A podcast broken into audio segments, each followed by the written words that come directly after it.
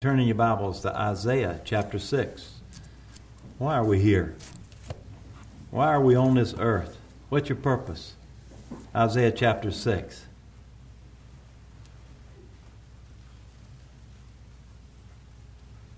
Isaiah caught a vision of God. That's what we want in this place, amen. Why do we exist? Many people say, I don't know what I'm doing here and I don't feel like God is using me, and I don't feel like anything's happening, and I don't do this and that. And I want to address that today, and I want to talk about when we enter into this sanctuary, we've come in to worship the Lord corporately together in the body of Christ. I want to address some things today. I pray that all would be taken with grace, but some things I'd like to see happen as we gather together on Sunday and at other times, and that God would truly manifest His presence in our midst. Why are we here? Look at verse 1 in Isaiah, Old Testament. Again, about midway, a little bit behind the Psalms. If you'll turn over, Proverbs, and then there's Isaiah there. Song of Songs, Ecclesiastes. In the year that King Uzziah died, I saw the Lord seated on a high and lofty throne and his robe filled the temple. Seraphim were standing above him. Each one had six wings, and with two he covered his face, with two he covered his feet, and with two he flew. And one called to another, Holy, holy, holy is the Lord of hosts. His glory fills the whole earth. The foundations of the doorways shook at the sound of their voices, and the temple was filled with smoke. And then I said, Woe is me, for I am ruined, because I am a man of unclean lips, and I live among a people of unclean lips, and because my eyes have seen the King, the Lord of hosts. And then one of the seraphim flew to me, and in his hand was a glowing coal that he had taken from the altar with tongs. He touched my mouth with it and said, Now that this has touched your lips, your wickedness is removed, and your sin is atoned for. And then I heard the voice of the Lord saying, Who shall I send? Who will go for us? And then Isaiah said, Here I am, send me. Why are we here? Anybody know? Why are we here? Serve God. Serve God. Anybody else? To worship Him. Amen to worship Him. We're here to worship God. We exist for worship and to glorify His holy name. And I want to talk about that today because I think it's so important because we are entering into a time in history, and I believe very significant spiritually in what we're seeing happening in the earth today, whether or not we're listening to David as he came and told us what's happening to all and happening in the spectrum of the uh, evangelical fringe churches throughout mid America what we see happening in the body of Christ and different words that I've uh, heard, prophetic words that, that people are sharing with me about things that are happening in the earth today. We exist to worship God. That's why we're here. We're to worship God. And I want to talk about worship today because the first thing when we look at that is true worship is not an escape from reality. It's something that happens in the midst of life. You see, what was happening here is Isaiah is talking about in the year that King Uzziah died. And King Uzziah was actually one of the good kings of the province of Judah. He was a good guy. He, he brought prosperity to Judah. He, he dug wells for water to provide for the livestock. He strengthened the army, and they had a mighty army when King Uzziah was alive there. And the people had confidence in their king, and they were prosperous. So long as King Uzziah was alive, things were going to be good. But when King Uzziah died, his son Jotham came, became the new king, and nobody knew how he would respond and how he would be and so forth. Because obviously King Uzziah was a godly man, but there's no guarantee that your son will follow in your footsteps. And so there was a lot of uncertainty that was taking place at this time. You know, it's the same with us today. There's a lot of uncertainty in our life. Things can change in a heartbeat. Things in our lives, our health can go south. Obviously, we may lose a loved one. We may have rebellious children. We may see and be confronted with the loss of a job, a financial crisis, things can happen right away. And we know things can change here. And you know, you think about it even as we think about uh, if we could say it this way, what would tomorrow be like? For us, it would be like saying, obviously, in the year that the Japanese bombed Pearl Harbor, I worship God. In the year that Kennedy was assassinated, I worship God. In the year that the bottom fell out of the stock market, I worship God. In the year that the space shuttle exploded, in the year that I worship God. In the year that I lost everything, I worship God. In the year that my health went south, I worship God. You see, worship does not happen apart from life. It actually happens in the middle of life right in the middle of my experiences, good and bad, my responsibility and your responsibility is to worship God. Worship in here can never be oblivious to what is happening out there. Why do we worship God? It's not to escape life out there, it is to deal with life out there. If you want to worship in the sanctuary to be true worship, then you bring with you your baggage in here and you're honest, you're transparent, and you worship God in spite of your circumstances because worship is not trying to escape reality. The reality is life is tough. The reality is is that where the rubber hits the road is when we leave this place and we go out into the world and we obviously know that spiritual warfare even today is uh, seems to me to be off its charts. And so we know we worship God no matter what. And we see this in the scriptures. Even as we look at the Psalms, the Psalms are about people, David and other writers, that they poured their heart out to God. But yet, what they do? They worship God in spite of those things. And it's a natural part of worship to bring with you concerns in life there. We've gathered here, we bring in the fears of life, the worries of our family, the concerns of the world, and we lift them up in prayer, and we seek God's guidance and comfort about them. But we don't wait until God has changed our situation before we worship God. Some people say, when I get a new reality, then I'll worship. When my car is working right, I'll, I'll worship. When I get a big raise, then I'll worship and I'll thank God. Worship God in the middle of the reality that you are in right now. We are to worship God no matter what, obviously. It's easy to worship God on the mountaintop. It's easy to worship God in the monastery. It's easy to worship God when the music's just right, or maybe the uh, sermon is a little shorter. I thought everybody would hear me. I thought that would get your attention. I see somebody shaking their head back there. Some people worship in order to get a new reality. They say, I'll worship God in order that He'll change my situation. I want to tell you, we don't wait. We worship God. And we thank God because God will not be manipulated by us. If we try to give God what He deserves in order to get what we want, you'll be sadly disappointed. Worship will not change our world. Actually, worship changes us. You come in and worship God, you praise God. It may be with lifted hands, it may be in that solemnness, that still moment that you're reflecting upon the Lord. It may be in saying, Hallelujah, praise the Lord. It may be, obviously, in whatever way we worship God. We see today in the presence of the Lord, there are a lot of things that happen. We are changed because we exist to worship. The second thing is, is true worship always focuses on God. We see that here. Isaiah says that the vision that he had of God was of God on his throne, lifted and high up. Think what an encouragement that would have been to him here. You know, he's just mentioned previously that his king has died. They were good friends. And life has gotten scary. The enemy may come in and attack now. Will this new king be able to protect us? Will we live for God like his father did? Uncertainties all around. And in the midst of those uncertainties, Isaiah sees God. Where is he?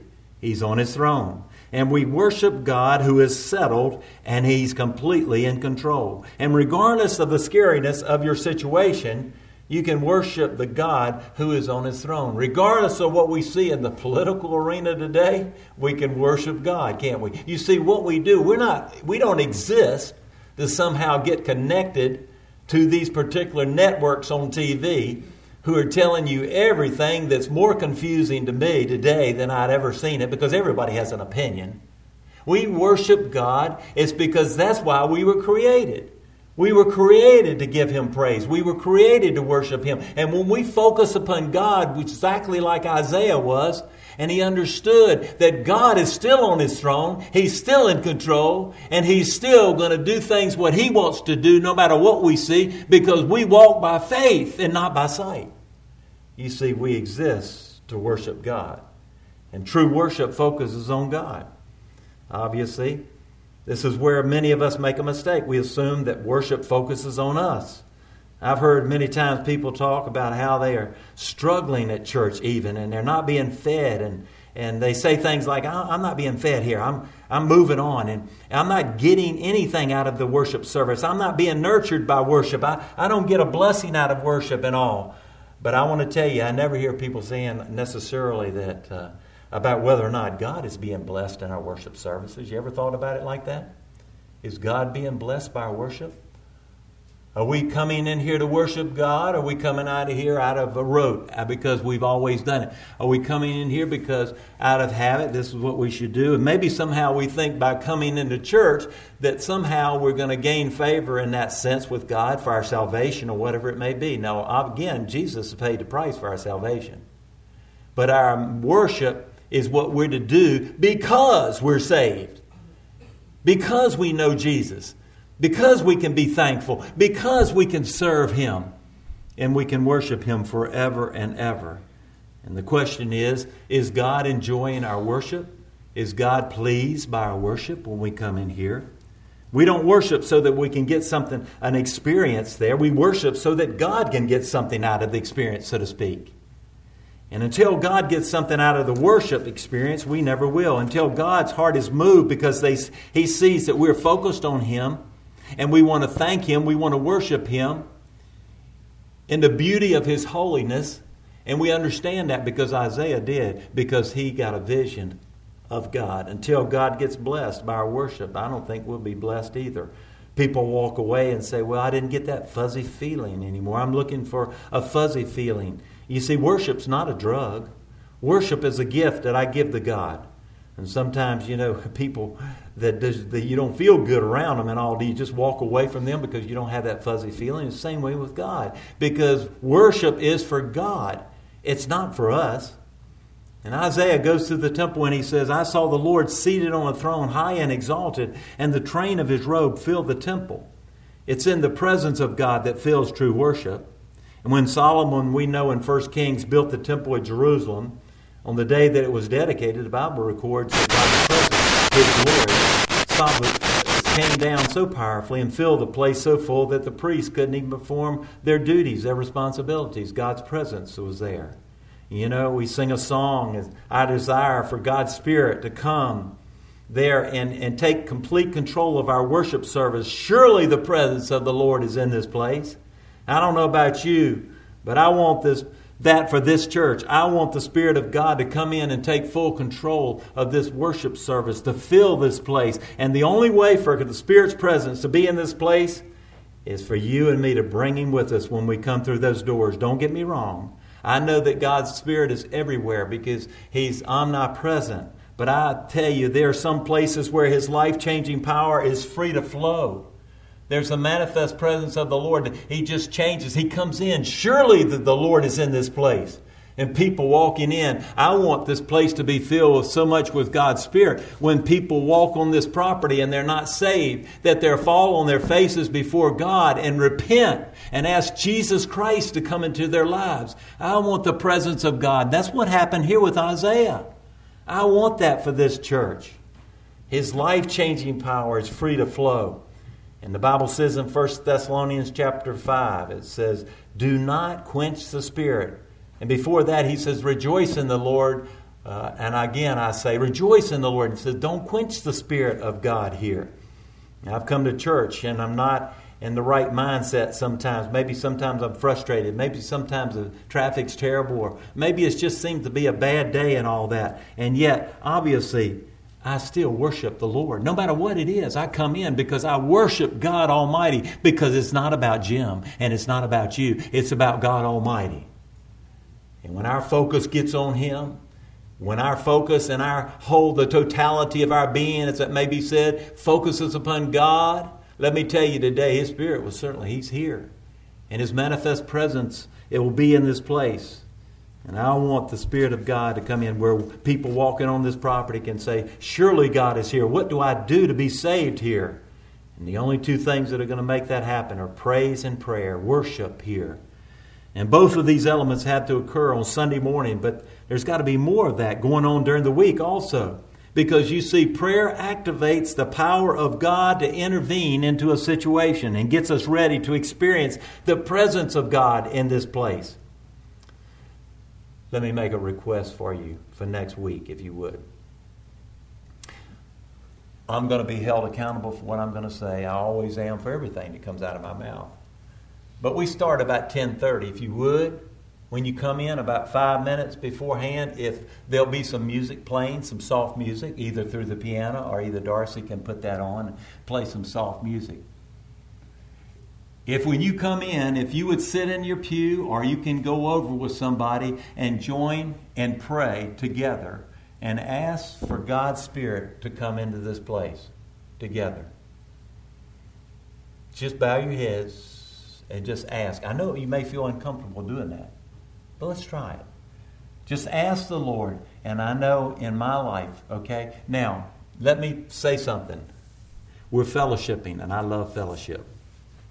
And I'm not negating that, but I'm saying when we get ready to worship, if you would, come in and bow and ask God to sovereignly move in this place and ask His Spirit to take complete control over these services. Can we do that?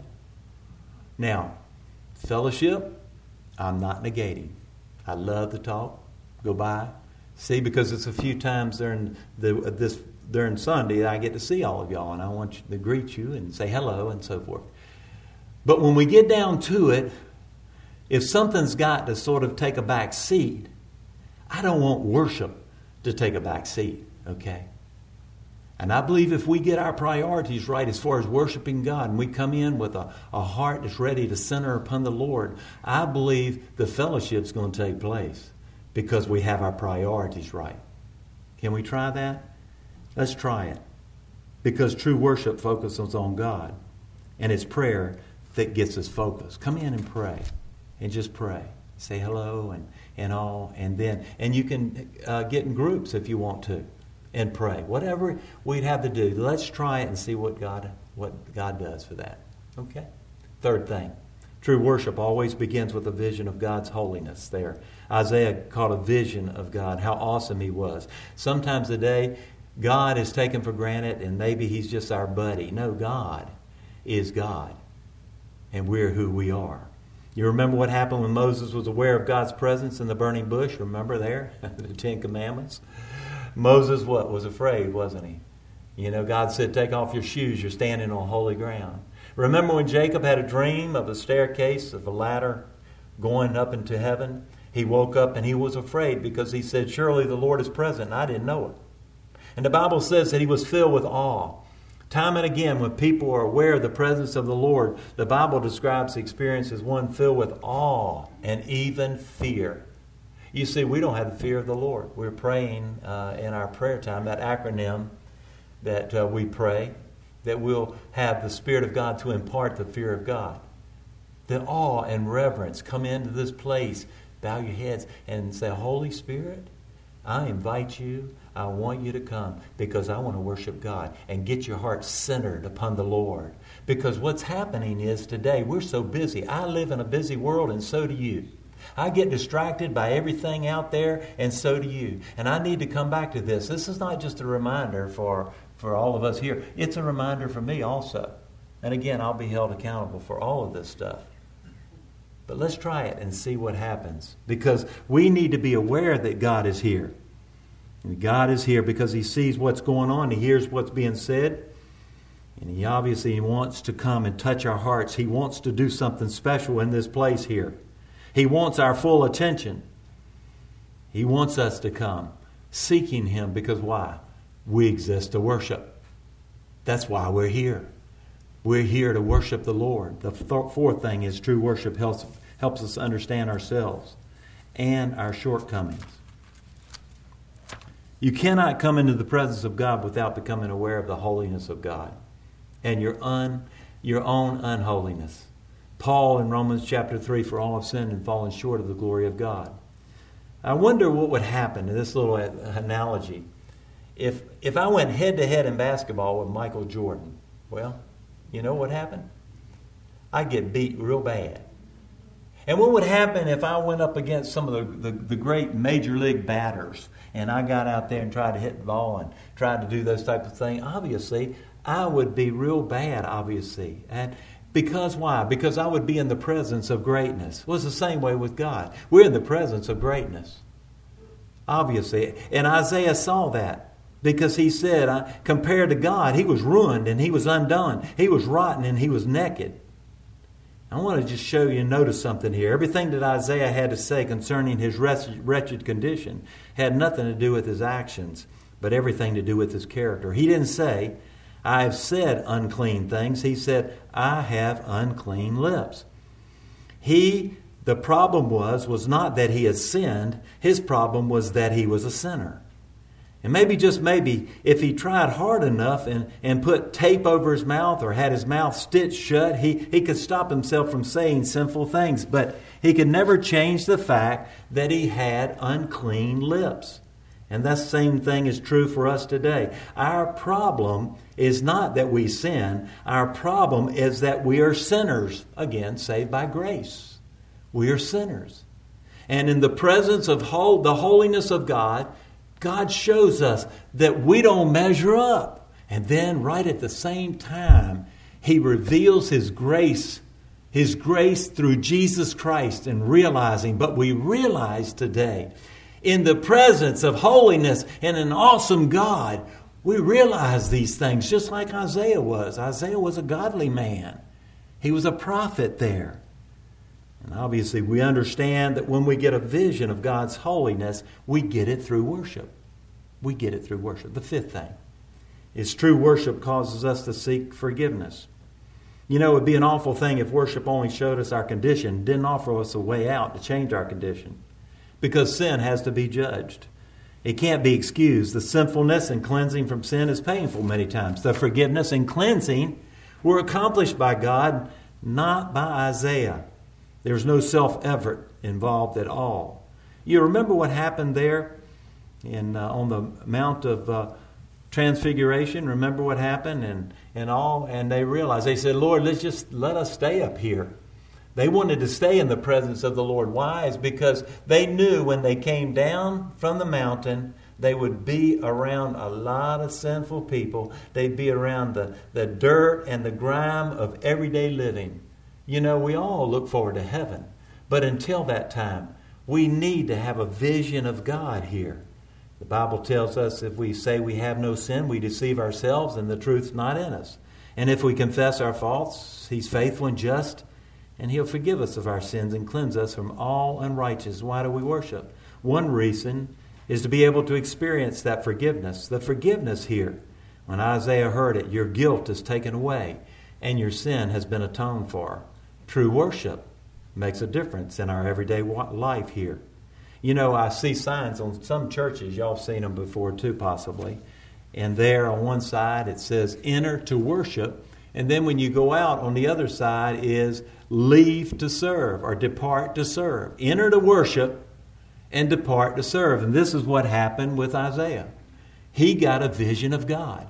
He sensed and was aware of the holiness of God. And what happened to his life? What changed him? And God's asking a question Whom shall I send? And remember, when God asks a question, He's not looking for information, He already knows. And then Isaiah said, Here am I, send me.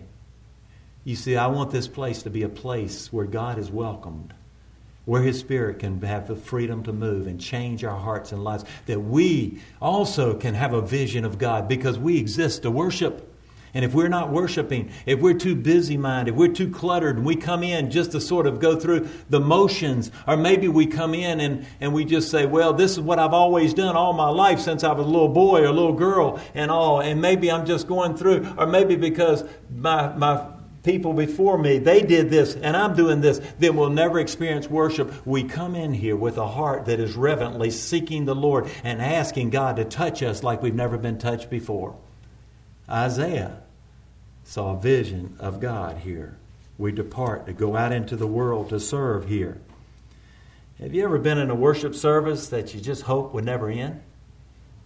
Just hope, just, Lord, just don't, I don't want it to end. I want to stay here. Again, remember where Peter and James and John were there and with Jesus, they didn't want to go down. Boy, it was so nice being up on the mountaintop here. Now, obviously, did you notice the character of the service that Isaiah was given to do? He's like, boy, send me, Lord. I'm, I'm going to do that. Do you, do you find yourself saying to God, God, I'll do this, but you don't want to dare to ask Him to do this, you're saying, Lord, I'll do this, but I don't want you to ask me to do this. When your heart is yielded to the Lord, you're not going to worry about whatever God tells you to do, you're going to do it. And that's because you have had a vision of God. You know that God knows what's best for you, and He's going to give you His very best if you'll surrender. And this is what happened to Isaiah. He had no idea what was in store for him, but he caught a vision of God. We need a vision of God. We need a fresh vision of God here. We know that. Obviously, the factor that determines whether or not you've really worshiped is your attitude, actions, and spirit when you leave this place. Do you go out here and maybe go somewhere, or maybe even around friends or whatever, you snap at them, you say, I wish they'd do this, they would do that, and all that? It hasn't changed your attitude if you're doing that. God changes us. He gives us that grace, He gives us that joy, that peace down deep if we encounter Him. Obviously, what, what is God calling you to do this week? How are you going to accomplish it? You won't until you have a vision of God. You know, I have many people say they're just mad at the preacher, letting you out too late. You know what? Letting you out too late sounds like you're in a prison and you want to escape. When you worship God, you want to stay in the presence of God. You want God to stay here, and you don't want to do anything to quench the Spirit of God. I want to tell you today when God shows up, we're not going to want to leave. We're not going to want to get out of here to see if we can beat the Methodists, the Luby's, or anywhere else. We don't care if the roast burns in the crock pot because we're in the presence of God. Do y'all get what I'm saying? I'm saying it with all grace. But I'm saying I long because why? Because I exist for worship and so do you. I exert, I exist for that. And so when you come in next week, if you would, just, say, Lord, uh, come in this place, touch me, because I can't worship unless you enable me to worship you and bow and get centered. It's an old Quaker type of um, way of doing things, centering down, actually, but it's across the Christian spectrum. It's not a one little denominational thing. Center down. Now, I'm going to really step on some toes right now. Please. I'm not going to be at the door today shake your hand. I'm going to stay up here away from you. Let me say this worship is not a spectator sport. It's not a spectator sport. First Chronicles says, Give unto the Lord the glory due his name, bring an offering, and come before him. Worship the Lord in the beauty of his holiness. Worship is not and never has been something that people attend to be entertained or fed. Worship can be entertaining, but worship can be richly nourishing. And we have those memories. We see that because you're in the presence of the Lord. Somehow, about sometimes statistics say about 40% of churchgoers seem to have picked up the idea that singing in church is for the singers. The truth is that singing is for all believers. You know? Interesting enough, all the songs in the book of Revelation, there's not one in there that I can see is a solo. The 10,000 times the 10,000 are singing around the throne of grace. It's not a spectator sport, it's not entertainment. We come in to worship God Almighty. We need to experience Him because He is Lord over all. And our hearts and our lives need to be changed. God will change us as we worship. We need to also come in with an attitude and a heart, and I've mentioned this, with, of expectation. Do you come with expectation? Do you come wanting to encounter the Lord? Are you saying, Lord, I need to, I need to encounter you today. I need a word from you. I need to seek you. I need to know you. I'm coming in this place because we've gathered corporately, and if something happens when God's people gather corporately, let me tell you a little story. One man went to a church on Sunday morning. He heard the organist miss a note during the prelude, and he winced. He saw a teenager talking when everybody else was supposed to be bowed in silent prayer. He felt like the usher was watching to see what he put in the offering plate, and it made him boil. He caught the preacher making a slip of the tongue five times in the sermon by actual count. And as he slipped out through the side door during the closing hymn, he muttered to himself, Never again. What a bunch of clods and hypocrites. And then another man went to a church on Sunday morning and he heard the pianist play an arrangement of A Mighty Fortress, and he was thrilled at the majesty of it. He heard a young girl take a moment in the service to speak her simple, moving message of the difference her faith makes in her life. He was glad to see that this church was sharing a special offering for hungry children in Nigeria. And he especially appreciated the sermon that Sunday. It answered a question that had bothered him for a long time. He thought as he walked out the doors of the church, how can a man come here and not feel the presence of God? You see, both men went to the same church on the same Sunday morning, but each found what he was looking for. What do we look for on Sunday morning? Are we doing a critique or have we come to worship God? We exist for worship. We ought to be excited and thankful for what God is going to do. Looking forward as we come into this place, what are you going to do? What prayers are you going to answer today, dear God? And we see answered prayer here today, don't we? We should praise Him because we're here to worship.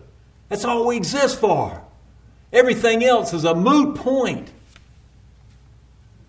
This little story of this little guy, he was just a little fellow. His mother died when he was just a child, and his father, trying to be both mom and dad, had planned a picnic. And the little boy had never been on a picnic, so he made their plans, fixed the lunch, and packed the car. And then it was time to go to bed, for the picnic was until the next day. He just couldn't sleep. He tossed and turned, but the excitement had gotten to him. And finally, he got out of bed, ran to the room where his father had already fallen asleep, and shook him. His father woke up and saw his son, and he said to him, What are you doing up? What's the matter? And the boy said, I can't sleep. And the father said, Well, why can't you sleep? And when he answered, the boy said, Daddy, I'm excited about tomorrow. And his father replied, Well, son, I'm sure you are, and it's going to be a great day, but I, I, it won't be great if we don't get some sleep.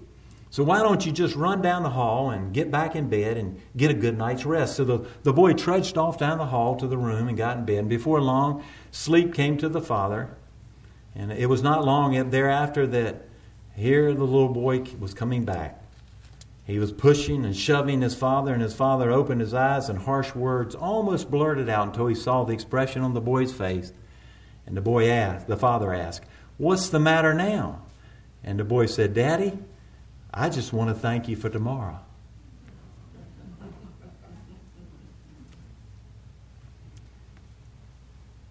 Excited about coming to church. Why? It's not about how I feel whether I'm in a good mood, bad mood. Different, in different mood. You see me, I come in, I smile, and hey, Jim, boy, he looks happy today. I, what's, what's he taking? What's wrong with him?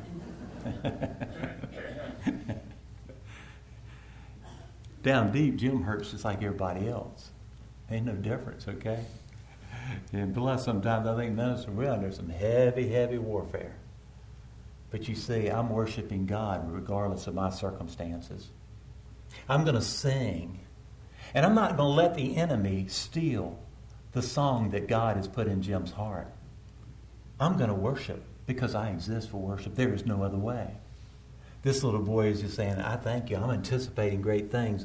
William Carey, great uh, evangelist to China, said, Expect great things from God and attempt great things for God.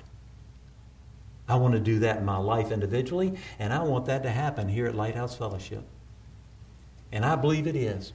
I believe we're moving into something that God, and we'll just say, Praise you, Lord, because we'll come into the presence of the Lord, we'll worship Him, and we're all going to be changed, including me. I need to be changed, folks.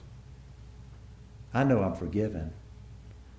But I know God, when He touches your heart, He changes you like you never thought you would be changed. Things that held sway over your life, and maybe little habits, maybe little things, and all this stuff, when the presence of the Lord, surely God's presence, He'll take it away from you to where you wouldn't dare offend the Lord because you're worshiping God.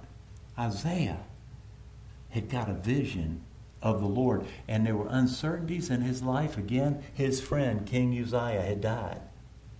And yet he saw the Lord. And he was changed. And I believe in what God called Isaiah. If you look at the life of Isaiah, you usually wouldn't believe it. Isaiah was put through a lot of things. But because he had a vision, because he worshiped God, he encountered God, he never backed down from what God had called him to do. It's the same for us today. We have a vision of the Lord.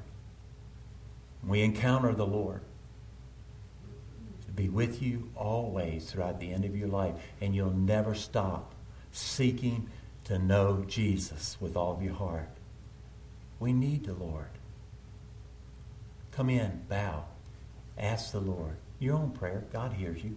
He knows your heart. I don't have to tell you how to pray. But ask Him.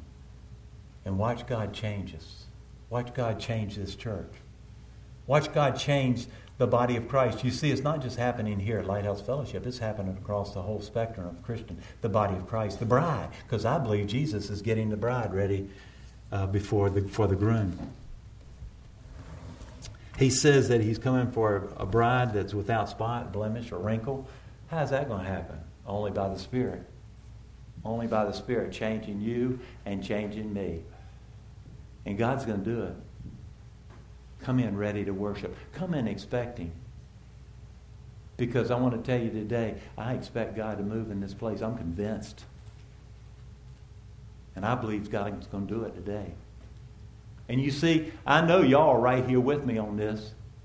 But to tell you the truth, if it could be where I'd be the only one, let me tell you today, I am not obviously backing off. I'm moving forward with God. I don't want to take one step forward and two backwards. I want to take three steps forward and three steps forward and three steps forward. The only way that can happen is I'm a worshiping God because we exist for that. Are you fulfilling your existence, your purpose? And the question is, is you say, well, I don't know how to exactly, and I hear what you're saying. Let me tell you, if you have a desire today, God will take that desire and He'll build on that and build on that. And you're talking about an exciting life today. I want to tell you, it won't be more exciting. The world can never, ever give as exciting things as, as the kingdom of God when you're walking with Jesus hand in hand. It's nothing in comparison. You won't even look at it. You remember what happened to Peter? Peter betrayed the Lord. And obviously, uh, said he didn't even know him three times. Jesus said, But I've asked that God would restore you, and he did. He said, But you're obviously going to be used by me, and it's not going to be like what you thought. But he'll give you all the grace needed for whatever it is that he's called you to do. God will do the same for you and for me. Has God ever failed you? and maybe answered question, uh, answered some of your prayers the way that we would want him. But let me tell you, he's never failed me. He's always come. You know, it's kind of like the old expression nowadays a lot of people use and all that. God's got your back. Amen? God's got you back. And He loves you so much. And we think we know what's best, and God is just waiting for us to turn to Him and say, I worship you. You're my master, you're my Lord, you're the King of kings and the Lord of lords, and I will follow you wherever you lead me. And it will be because you've encountered His presence. Do you want to encounter the Lord? Expect Him. Believe. He'll do it. Let's pray together. Almighty God, we thank you that we can pray, we can lift you up, and we can worship. And we've come to worship you today as the King of Kings and the Lord of Lords. And dear God, today it's not about us, it's about you. I pray that every person in this place would encounter you. And I pray this place and this sanctuary, this property, would be a place as people step out of their cars, they would say, Oh, God is here. And expect great things. Because, dear God, you're an awesome God. You do far greater and more wonderful things than we could ever imagine. And that's just who you are. But, dear Lord, we want you to be blessed because of our worship. We want you, oh Lord, to be pleased. We want you, oh God, to just say, oh, I love them. And, and dear God, today we feel that love in our hearts because of your presence in this place. Come and fill this place, oh God, with your presence. We'll praise you. We'll worship you. And we'll always say, thank you. And it's in Jesus' name we pray. Amen. Amen.